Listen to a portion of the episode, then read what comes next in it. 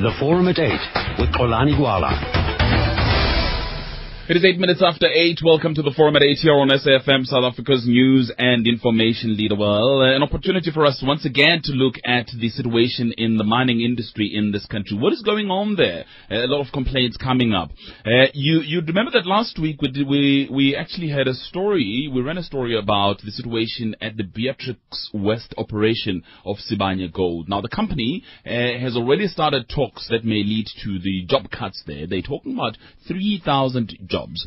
Now, the company, which is a spin-off of South Africa's Goldfields that listed in February, said the underground fire had costed 61 kilograms or 28 million rand per month in lost production, and the damaged area would be inaccessible until at least the middle of next year. That seems to be the trigger for the latest, of course, complaint by the ANC in particular, by Mr. Mantashe, who says uh, something has got to be done. We need to talk about what is going on within the mining sector in this country. And Mr. Mantashe is my guest on the program this morning. Mr. Mantashe, I thank you for your time. Good morning. Good morning, Colin. Thank you very much. On the other line, I have Mr. Roger Baxter. He's the acting chief executive officer of the Chamber of Mines. Mr. Baxter, good morning. Good morning. Thank you very much for your time. Let me start with you, Mr. Mantashe. Uh, broadly, one of the complaints that you made a couple of days ago is really that the, the mining industry is not worker friendly in this country. Tell me why. One of the things I did in my life uh, was to bargain uh, with the mining industry in the main. And I, I has always been guided by a principle of bargaining in good faith.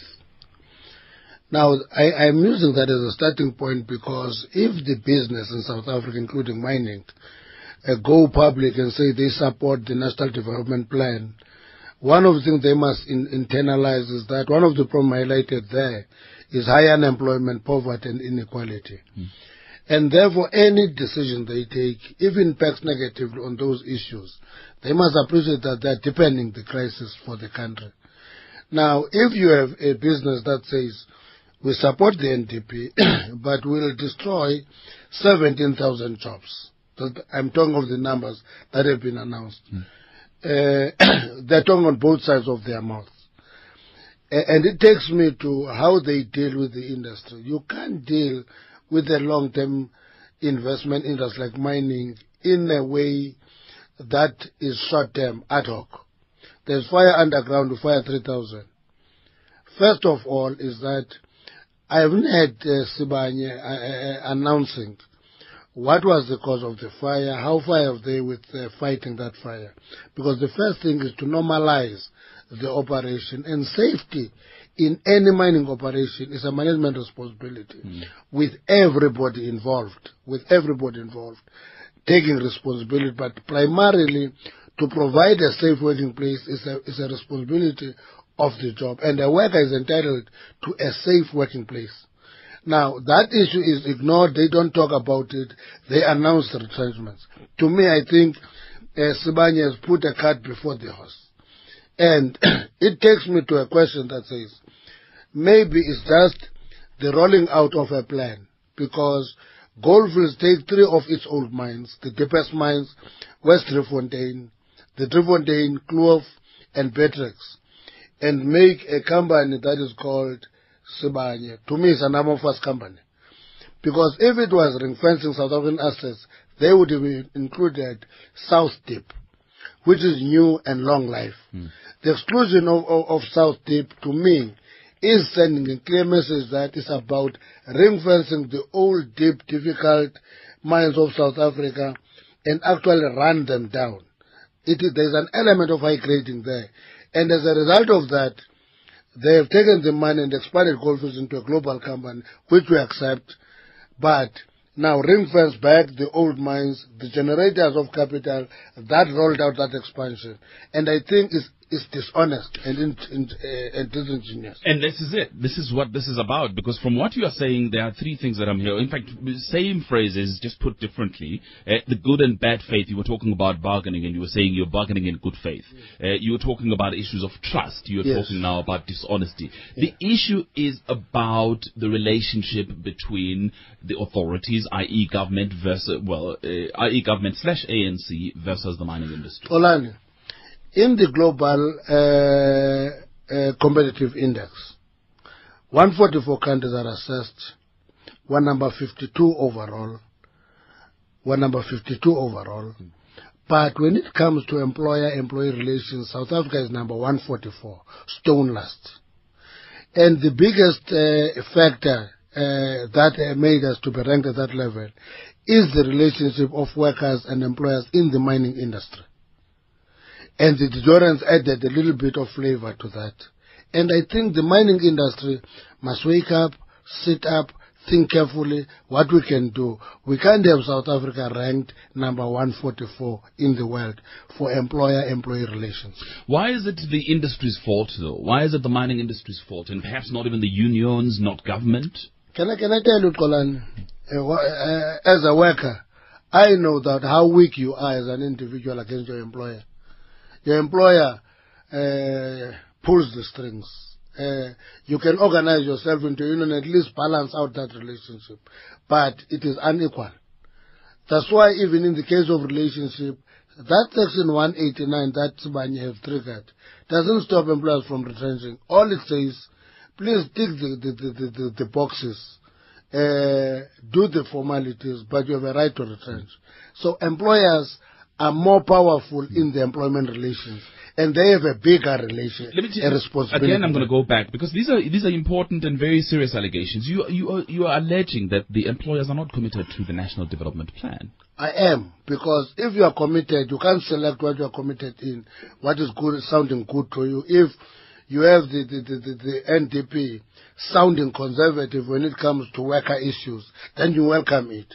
But when it comes to responsibility of ensuring that you work with the state and everybody to create jobs, fight poverty, fight inequality. You don't see any responsibility. You replace that with profit maximization. That is bad faith. Amplats, for instance, was citing business imperatives for, for considering Section 189 and, and, and uh, uh, cutting those uh, 14,000 jobs. The same thing that uh, Sibanye is talking about. There are ah. business imperatives. You may be committed at a principal level, but business imperatives dictate. I'm very happy that uh, Amplats has revisited that exercise. Want to see the end of that exercise. But the fact that when we raised the issues, which was logical, they went back and reconsidered it because you don't announce numbers even before you engage. You state your case, parties come together and begin to look into the case. You state your case, they debate, and you can determine the numbers. I always uh, appreciate the fact that when the mining industry announced numbers, it will say 3,000 when it wants to retrench 1,500. And after negotiations, retrench 1,500. And everybody is excited that we have achieved, we have reduced the numbers from 3,000 to 1,500. To me, that is an old strategy. It will not work forever. The industry must come with the problem to the table. And I think in Sibanye, the main problem is fire underground. Hmm. That is what the, the employer and the, and the trade union must work on. Fight that fire, uh, kill it, return operations to normality. Then if there's an impact, come back and say to the labor movement, listen, that fire has this impact on us. And uh, we can't carry the load we're carrying because the impact of this fire is this. They don't say, they say there's still fire raging on. We're returning 3,000. meaning that if that fire is still raging on, they will come back next week know it's not 3,000, it's actual 4,000. Right. Let's bring in Mr. Uh, uh, just in terms of uh, finding out what the, the, the, Chamber of Mines is saying about this, Mr. Baxter, your, your thoughts here. What what seems to be at the heart of the problem? Would you say? Xolani, yes. Hi. Good morning to you and to your listeners, and yeah. uh, to Mr. Mantashe. Morning, uh, morning, morning, Roger. How are you, Gwede? I'm all right, and you? Good. Thank you. Thank you. Thanks for having us on your show. Uh, no problem. Xolani, it's great great to be with you. Um, uh, obviously, it's a it's it's a complex issue, and I think um, Mr. Mantashe is, is, is really touching on a couple of very key points. I, I would like to say up front that we, uh, in very seriously studying the National Development Plan, um, recognize the key pillars of what government uh, and the ANC through government are trying to achieve, and that's obviously creating 11 million more jobs in the next 17 years, mm. and at the same time reducing our unemployment rate, reducing our poverty rates in the country, et cetera, et cetera, And we are we are firmly committed to those ideals and objectives. So I just, you know, upfront, so, so we, we can say that from the chamber side at, this, at the, as an entity that represents more than 90% of the, of the mining industry by value, Uh, I guess, I guess uh, some of the challenges that come in in the short term are very much related to, if we look at the platinum sector, if I just use that as a quick one and then move across to the gold sector. Yeah. In the, in the platinum sector, we have a situation where roughly 50% of the industry is currently loss-making at current prices, um, if you include sustaining capital expenditure. So in other words, um, the companies uh, obviously are trying to do their best, and we certainly in our in our processes with government through the MIGDET process, the MIGDET Platinum Task Team, and others have been committed to trying to, as much as possible and where possible, treat retrenchment as an absolute last resort, and then obviously look at all different options that are available. Um, but South Africa is producing, uh, unfortunately at the moment, the platinum market is, is oversupplied. Last year it was a slight deficit, but if you take the three years in accumulation, uh, we've got over a million ounces of platinum surplus in the market, and that's obviously been affecting prices, etc. So, so the restructuring word, uh, you know, maybe restructuring is the wrong word that we should be using, but uh, trying to right-size our production to meet global demand without producing surpluses, which is obviously depressing price, is one issue. But at the same time, trying to do it in as responsible way in managing the different constraints that we face and obviously keeping these businesses sustainable um, to enable them when conditions improve to be able to grow. I, you know, if I look at the mining sector, we are currently directly employing about 525,000 people in the industry as a whole, which is a lot of people. We estimate about 1.35 million jobs are created in the economy as a whole. So I guess I guess the conversation I can understand why the ANC is obviously upset about um, job losses in the short term, and uh, obviously we've got to try what we can do to try and minimise and mitigate those Sure. job losses where possible. But it's critical in the platinum side, for example, to try and reposition the industry as a whole so that we can grow, and we think that we can grow two, three years out when hopefully some of our key markets, Yeah. which have um, which have become very stressed, All right, particularly. Europe, Sorry, come back on stream. Yeah, uh, let me let me let me just pick up on some of the issues because you, Sure. you, you for instance say that retrenchment is a last resort, and I, you know I think that's the key point. If retrenchment is a last resort, then uh, where does that put Mr. Mantashe's argument? For instance, let's let's start with Amplats. Fourteen thousand uh, people are likely to to to be retrenched at Amplats. The announcement is made, but when the ANC intervenes and government intervenes, that stops. It it means that there was always perhaps a leeway to do something to negotiate before you consider retrenchment. It doesn't sound like it was the last resort.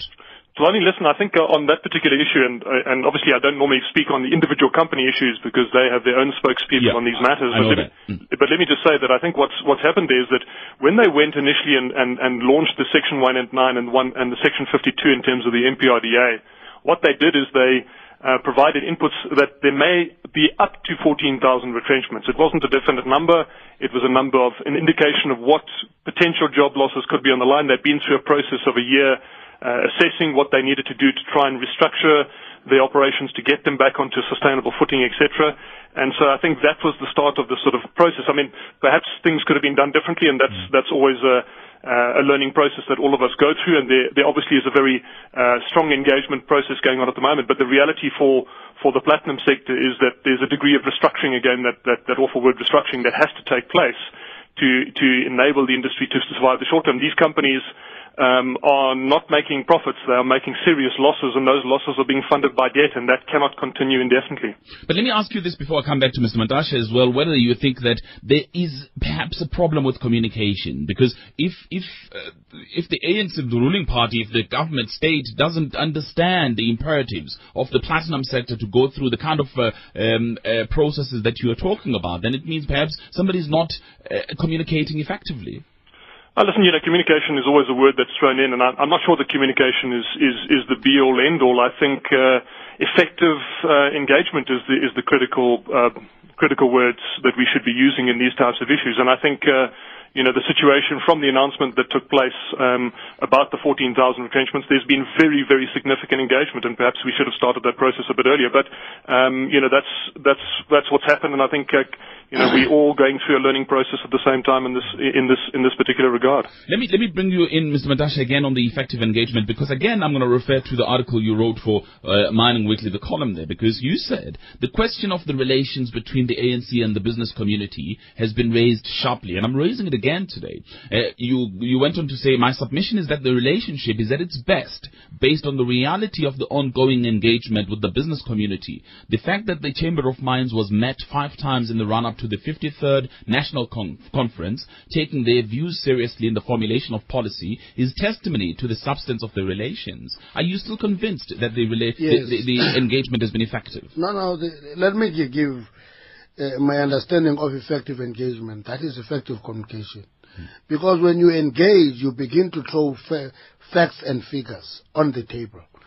Uh, and if you are cutting sh- corners in, in giving those facts and figures, you are going to cause problems because you don't throw number of people you are going to retrench before you throw facts and figures on the table. If you do so, you are putting the cart before the horse. You are determining the end state before the engagement. That cannot be effective engagement. That is bad engagement. Now, now, let, let- me just take two other points. Yeah. Uh, the one you have taken of the of the of treating uh, retirement as the last resort. It can be true when you announce numbers before you talk that you are treating as last resort. It's not. It's far from the truth. You are treating it as the first resort. It's your first resort. You start there, then you engage, and hope that maybe you may reduce the numbers uh, to, to a limited extent. My approach is the mining industry must appreciate the importance of coming back. Let me give you this question of loss-making shafts. You know, uh, we, we had a similar situation in gold mining. They were not making losses because the price of gold was at 1,400 or 1,500 dollars an ounce. They were making losses because the price of gold was at about 250 dollars an ounce, and they were making losses. Out of that exercise, we came up with innovative way of dealing with things. One of the things that came out of that was the emergence of a company called Harmony as a major gold producing company. And a company called ARM is very much a product of those exercises because all we did was to give those companies an opportunity to take over shafts that that were loss making in the big company that have the, the comfort of big head offices, big overheads. And we said that this company emerged as uh, lean companies that were running their operations on the basis of reducing of overheads and actually putting more effort on the producting point.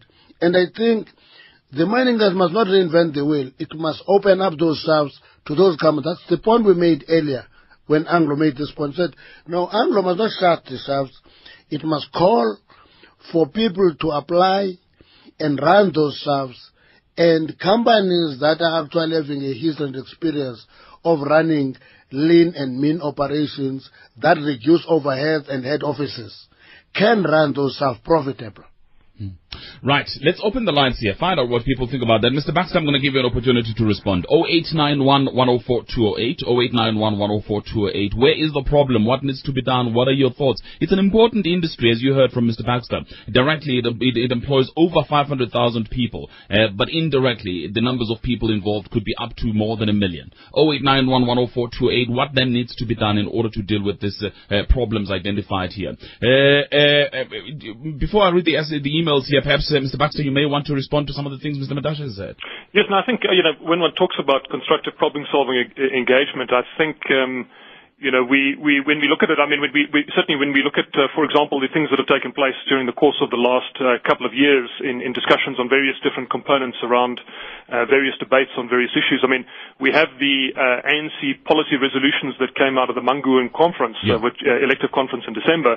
Uh, and we as the chamber have actually come out and, and stated that we uh, uh, fully support the objectives. I mean, obviously, one of the key issues is the discussion on the how on some of the objectives, um, you know, particularly around the encouraging beneficiation, etc. So, you know, the, the word, you know, the words constructive engagement are important. I guess when you're in a in this challenging uh, circumstances where you've got the platinum sector and certain components of the gold sector also, we, our estimate is about 30% of the gold mining sector is, is also loss-making if you include full capital expenditure.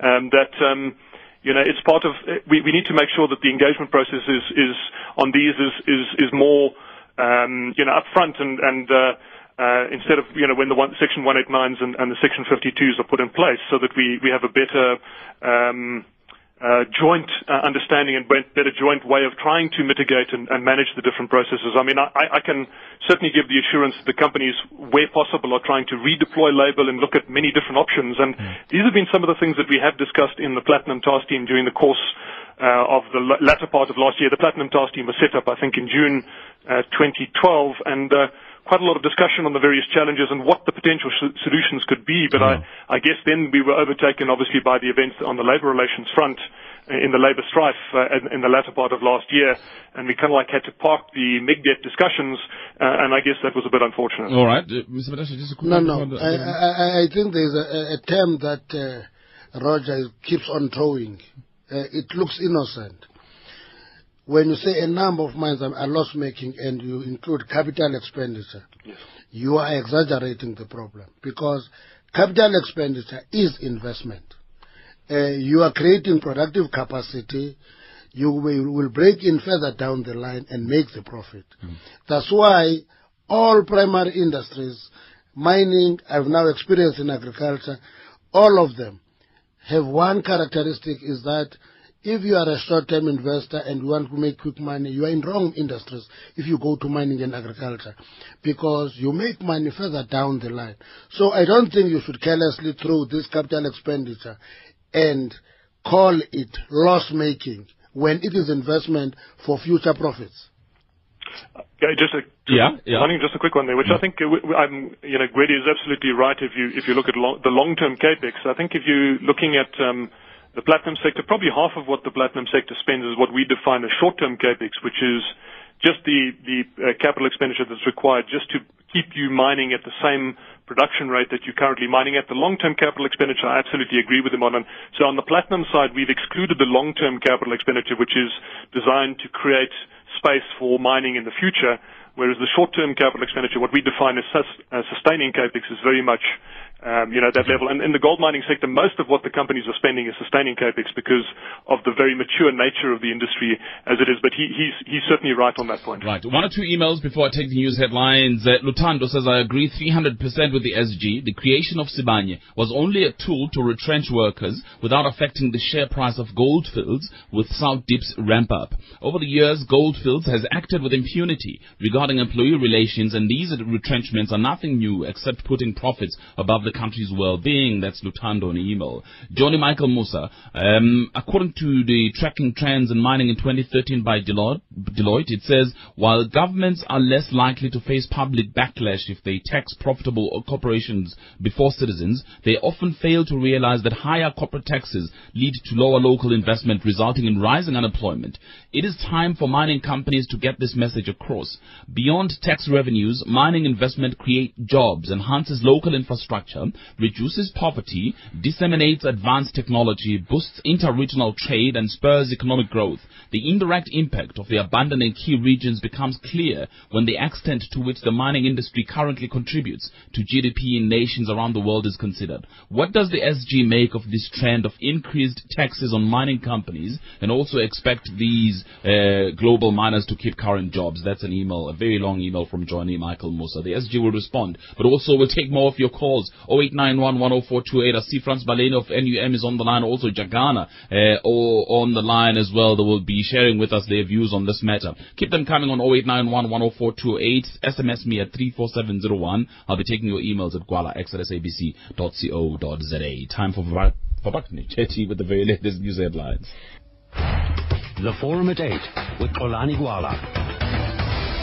0891 Let's get your thoughts then for my guest on the program this morning, Mr. Gwede Mantashe, ANC General Secretary, SG, uh, the Secretary General, I beg your pardon, as well as Mr. Roger Baxter, who is the Acting Chief Executive Officer of the Chamber of Mines. Let's go to Mr. Frans Baleni uh, of the National Union of Mine Workers on the line. Mr. Baleni, good morning. Nice of you to call. Good morning, Pepeto, and to your uh, guest, yes. Kwatu and Mr. Uh, Baxter.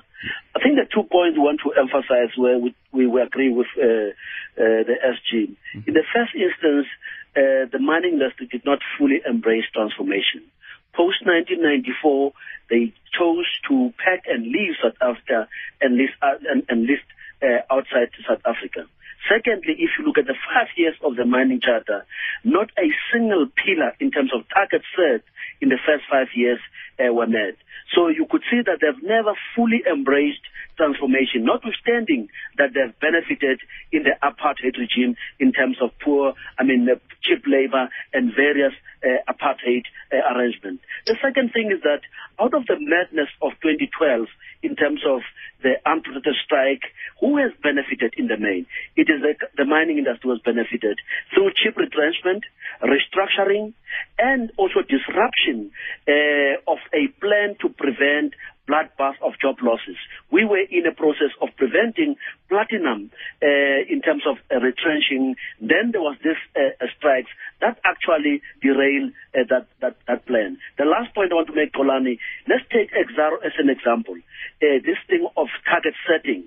Uh, while companies are making a profit, there's continuous increase of profit making. If you take Exxaro, which made a, a, profit of 2.9 billion, they could not pay workers bonus because targets have not been met. And workers are saying, but you have made a profit of 2.9 billion. How do you say we've not met our targets? Hmm. Right, Mr. Baleni, thank you very much. Uh, Mr. Baxter, do you want to respond? Because he's making serious allegations. The first one in particular about the mining industry not fully embracing transformation.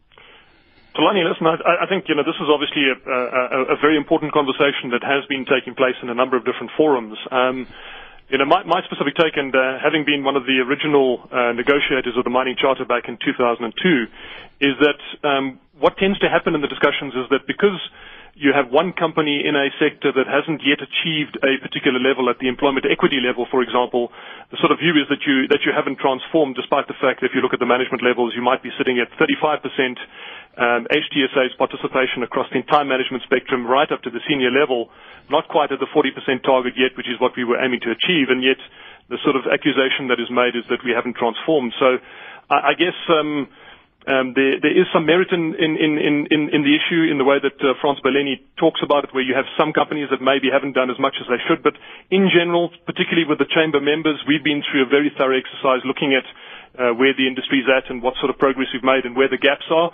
And I'm not saying that we're perfect, but I think there's been a very strong uh, commitment to meeting many different aspects of the of the charter, and um, you know I think that we're on on the right road to where we want to be, and we've we we have certainly done. Uh, well, in, in, in most of the areas, but in some of the areas we haven't done as well as we should. But what about his uh, allegation that the industry seems very much, uh, you know, set on making these profits at the expense of the workers? Of course, making the example of Exxaro. Um, I think let's just, you know, um, if we if we look at the broad context, I mean, if I just take 2011 and I look at the industry um, and I look at, at its profit rates, the industry in 2011 uh, in total made a profit of um, of about 90 billion. That was a gross profit level before tax, before dividends, before capital expenditure.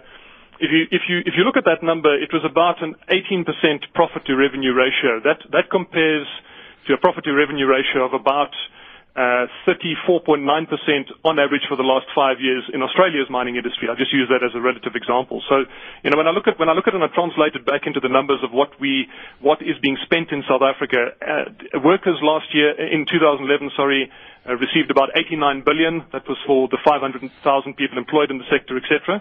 And so, I, I think the, the industry is not making super profits.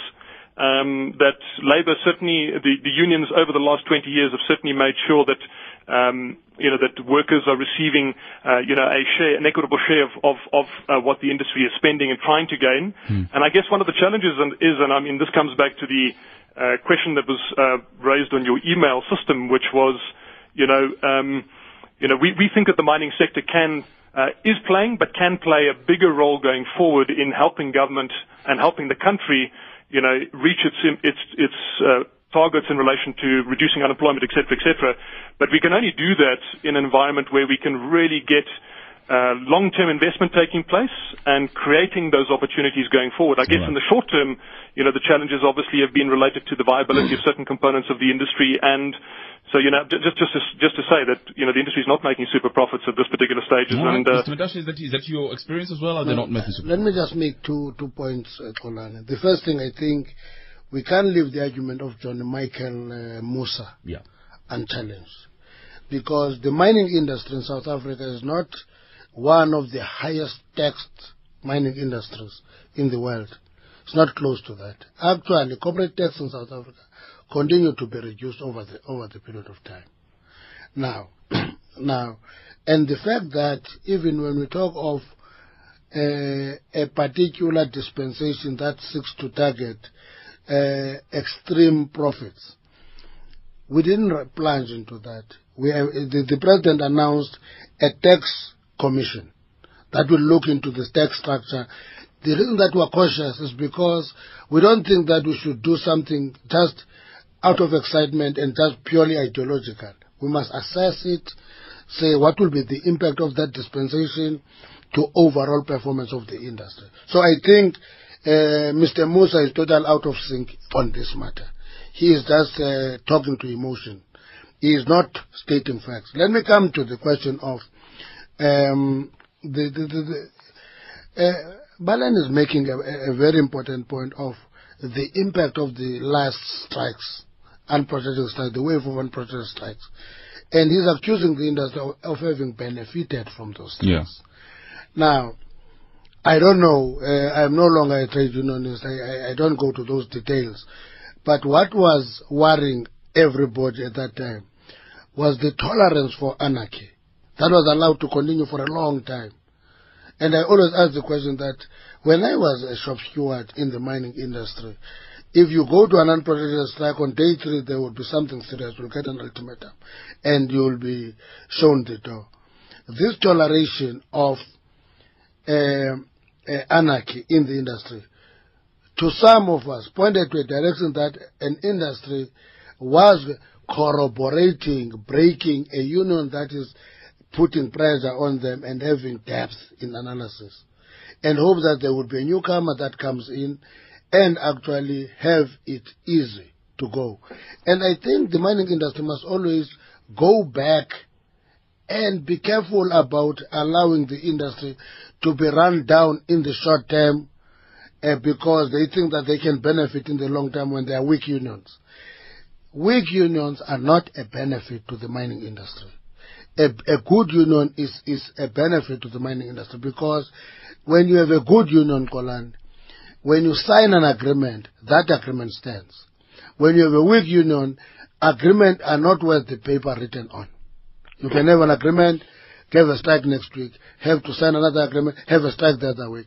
Because weak unions do not provide leadership. Right. So I think Mr. Mr. Baxter must not evade that point.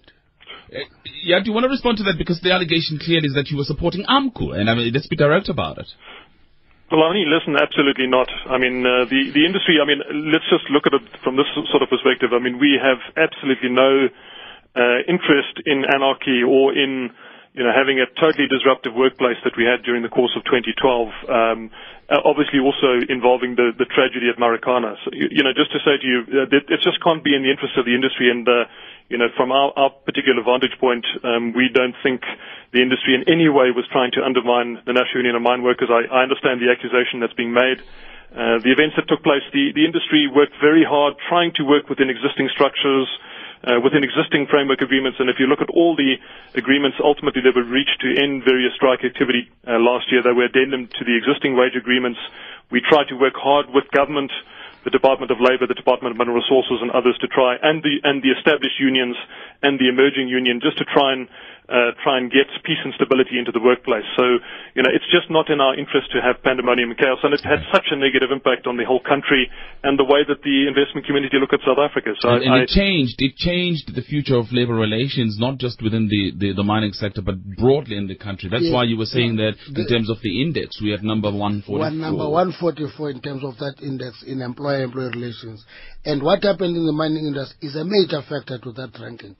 And my own view is that the mining industry must appreciate the impact of allowing anarchy to persist. All right, let me And read if we don't, we're going to be in trouble. Let me uh, read SMSs and I'm going to go to the lines in a minute. Uh, somebody says, how do you transform an engineering business only by education? That is a bigger disaster. Uh, SG, what's the ANC and your view on labor brokers practice? Uh, but somebody says, I don't hear Mantashe saying how the unions can help out. They sit on trillions of rand of pension money, uh, use that money to save jobs. That's from Bill in Durban. Marie says, didn't you hear a word from government when Zuma's family destroyed mine and mine workers' lives. Lives. That's according to Mari. Um, also, somebody says, I can't think of anyone who has damaged business relations than Mantashe. Um, as long as the means of production are in the hands of white capital and the ownership structure does not change, the relations will not change, says an SMS not signed. Uh, not signed. C. Point Leondale says, um, an alternative for the state would be to withdraw the mining licenses of those shafts that are being closed and sell those licenses to people who are prepared uh, to take the risk. Fees from the sale can be used to mitigate the plight of each shaft workers. That's Sipho in Leondale. Let me take one or two calls before I come back again to you, uh, Mr. Mantashe. Jagana, good morning to you, Jagana. Jagana, are you there? Have we lost the call? All right, let me let me go to Hassan Logat here in Johannesburg. Hello, Hassan.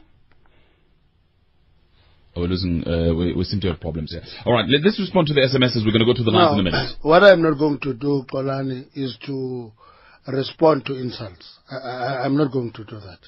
Let me deal with only two issues that are, are trying to talk to the issues. The first one is the question of labor brokers. Mm-hmm.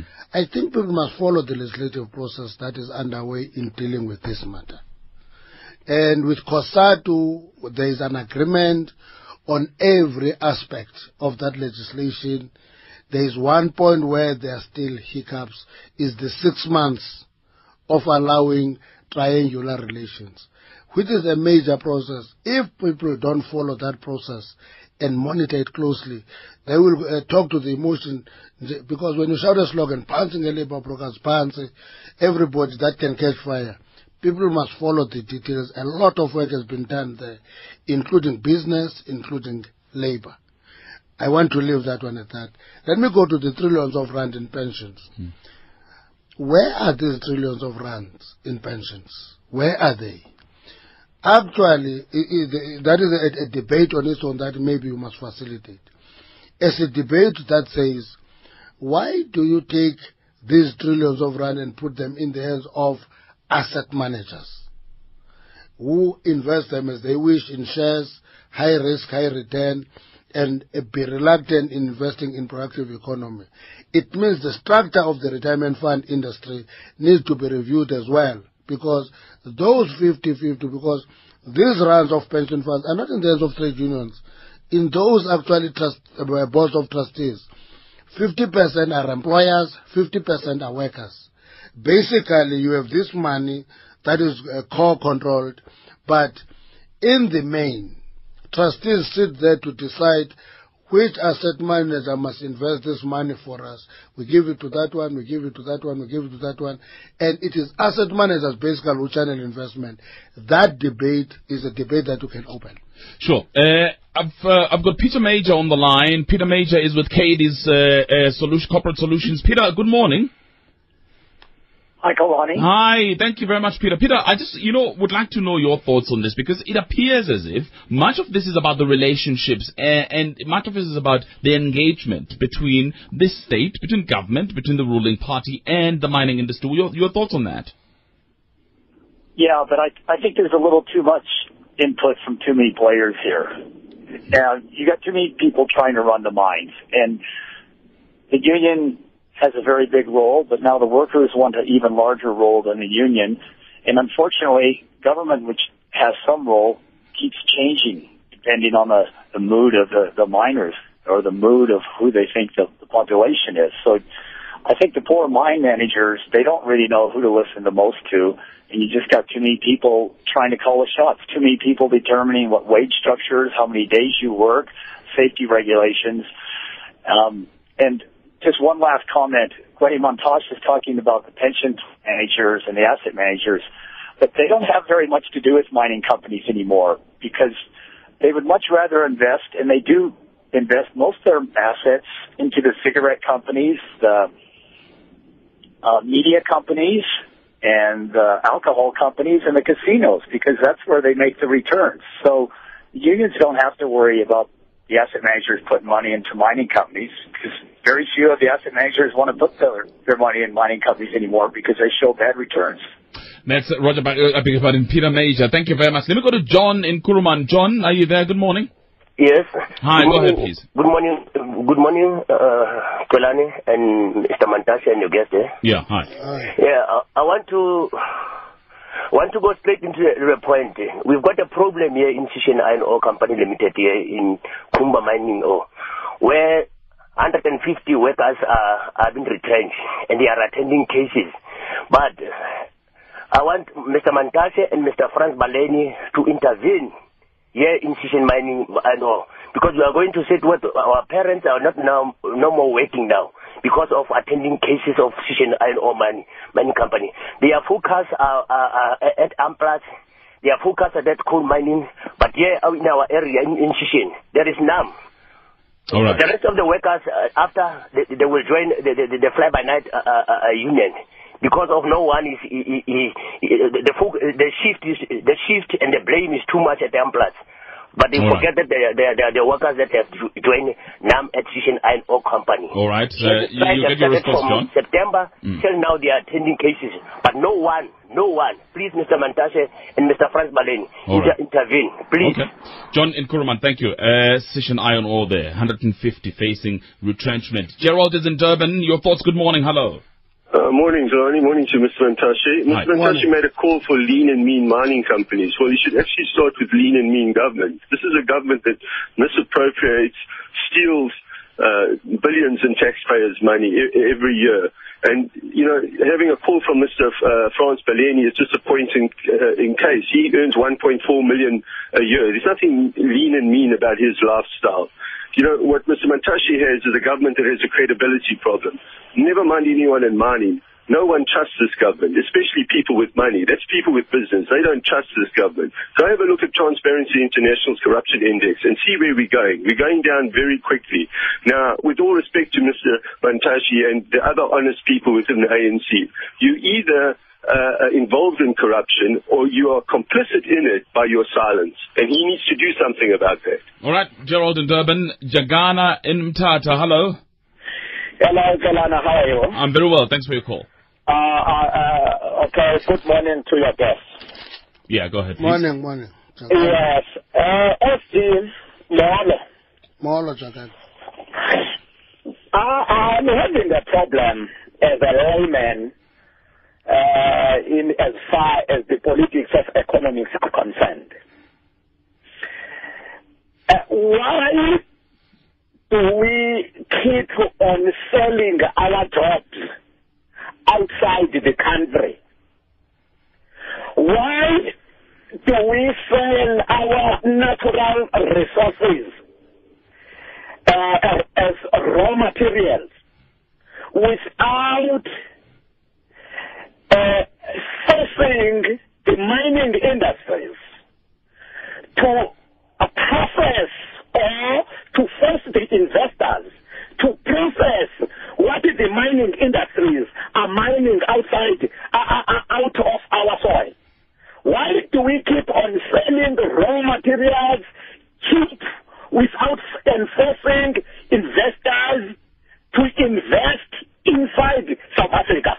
By saying, instance, putting a legislation that it is a, crimi- a criminal act Okay. to sell a raw material of South Africa without being processed in, inside the country. Thank Okay. you. Jagana and Mthatha, thank you. Let me read some emails uh, before I get responses. Here's one from Sig in Randburg who says, Mr. Mantashe is causing monumental damage to foreign and local investment. There can be no investment in countries where communist government uh, take over the running of the mines and the businesses. South Africa is no exception to that logic, and the result in terms of growing unemployment, poverty, and in- income inequality are already evident. That's Sig in Randburg on the email. Now, the email came through from uh, Mr. Maferega.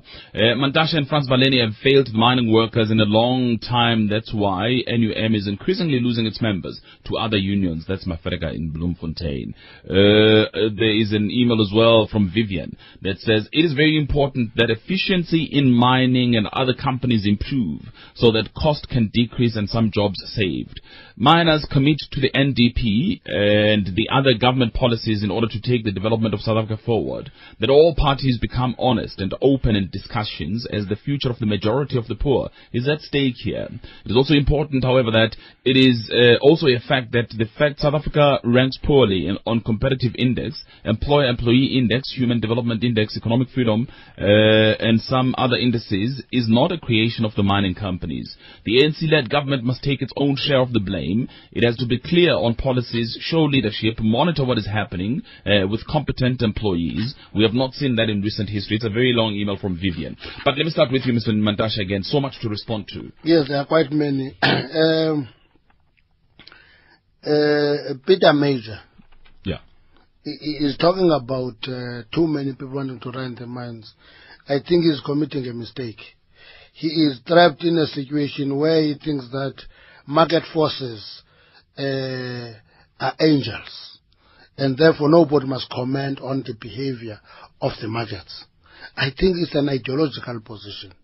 So when you take an ideological position, you'll say, yes, they don't invest in mining, they invest in other uh, sectors that make returns. Actually, I, am monitoring companies when they flight uh, new listing to get more money invested and get new shares. I, have not had a mining, company that have put up uh, those shares that is not oversubscribed. So that means factually he's talking that's from the Hoof. He is just putting across an ideological position. Uh, the, the, the, there is a, comrade from Sishen uh, who says we must intervene. Uh, he must make a difference between Mantashe and Baleni. Baleni is the general secretary of the NUM. He must be in Sishen. I agree with him. Mantashe must not be in Sishen. But we must deal with the principles that seek to protect workers. That role we must play. And but if he wants the ANC and the NUM to be in the mind, he's making a mistake. That is not the role of the of the of a political party to be in the mind, but it is the role of the political party to raise issues and, and principles. But I think we, we, we, we Gerald uh, talks about lean and mean government, and, and, and, and, and he makes a very interesting point that people, he qualifies them, people with money don't trust this government. Uh, I don't know what the basis of that. If the basis of that is that this government argues too much for the poor, it's a compliment. It's a compliment. Because if we argue for the poor, who are the majority, who are the most oppressed, who are the most exploited, and therefore people with money hate us for that, that is a compliment, but we still have to talk to people with money to come closer to the ANC so that they understand the importance of uh, common prosperity. That if they get too rich and they leave many people in poverty, uh, instability seeds are being planted in the process. And if they understand that, I will be very quite happy. The last point uh, I want to talk to is Jagana because I'm not going to talk to Sig. I think Sig uh, in Randburg, who, who, phones every day, is one of those callers that uh, I've just stopped taking him serious because he thinks that he is paid to attack the ANC. I suspect that somebody is finding him to phone every day and just insult the ANC. So I won't respond to him. I ignore him every day uh, because he insults the ANC every day. But Jagana made a point. I think Jagana must move closer to the debate on beneficiation and the legislation that is being processed in that regard. If he does that, he will be in a better position. Will have less problems with politics of economy. Just a final one, and for you gentlemen both, because I'm going to ask you, Mr. Baxter, as well to wrap up. I'm out of time. Uh, again, the point raised by Gerald, whether he is talking about the rich or not, he's talking about trust. How do yeah. you create that? Because that's the key point. But he says trust. He says people with money don't trust this government. That's what he says. Sure, but ultimately it's about trust. Yes. And ultimately you want to create no. trust within within all the role players. No. Let, let, me make the point, uh, Kolan. You see, when you make that position, you say basically, this government must dump the poor in favor of the money. I think it's a wrong point to make. But if it was a trust point general, it's a different matter. And trust is earned. You don't declare or proclaim. Right, Mr. Baxter, your closing thoughts for me? It's not to say that we don't have trust in play. I think uh, absolutely trust is earned and, and, and, and worked on over time, and that uh, that is earned through constructive problem-solving engagement, which is taking place between the ANC and business uh, and the chamber. Uh, and we can't achieve our objectives unless we have our investments as a country, unless we get long-term strong investment in the mining sector, and we can achieve that through constructive, uh, strong problem-solving working, working uh, relationships, uh, trust-based with between ANC, uh, government, and business. I thank you both for your time. Thanks indeed, Mr. Thank you very much. Thank, you very much. Thank you. Roger Baxter, Acting Chief Executive Officer of the Chamber of Mines, Gwede Mantashe, the ANC's SG. Thank you very much for your time. And I would like to thank you for listening to the program this day, your input as well, SMSs, emails, and calls. Also, a big thank you to the team who put it all together. Our producers, Misho Shandlale, Tracy Boomgard, Ronald Peary, uh, Hlengiwe Mabaso, Senior Producer, Lungile Mabaso, Technical Producer, Lebo Munana, Forum at 8 Producer, Jake Mukoma, Chief Producer, Budzilu Godo, Executive Producers, Busi Chane, and Obrisi My name is Xolani Gwala. I shall be back for you reporting tomorrow, 6 to 9, here on SAFM. It's 9 o'clock, time for news.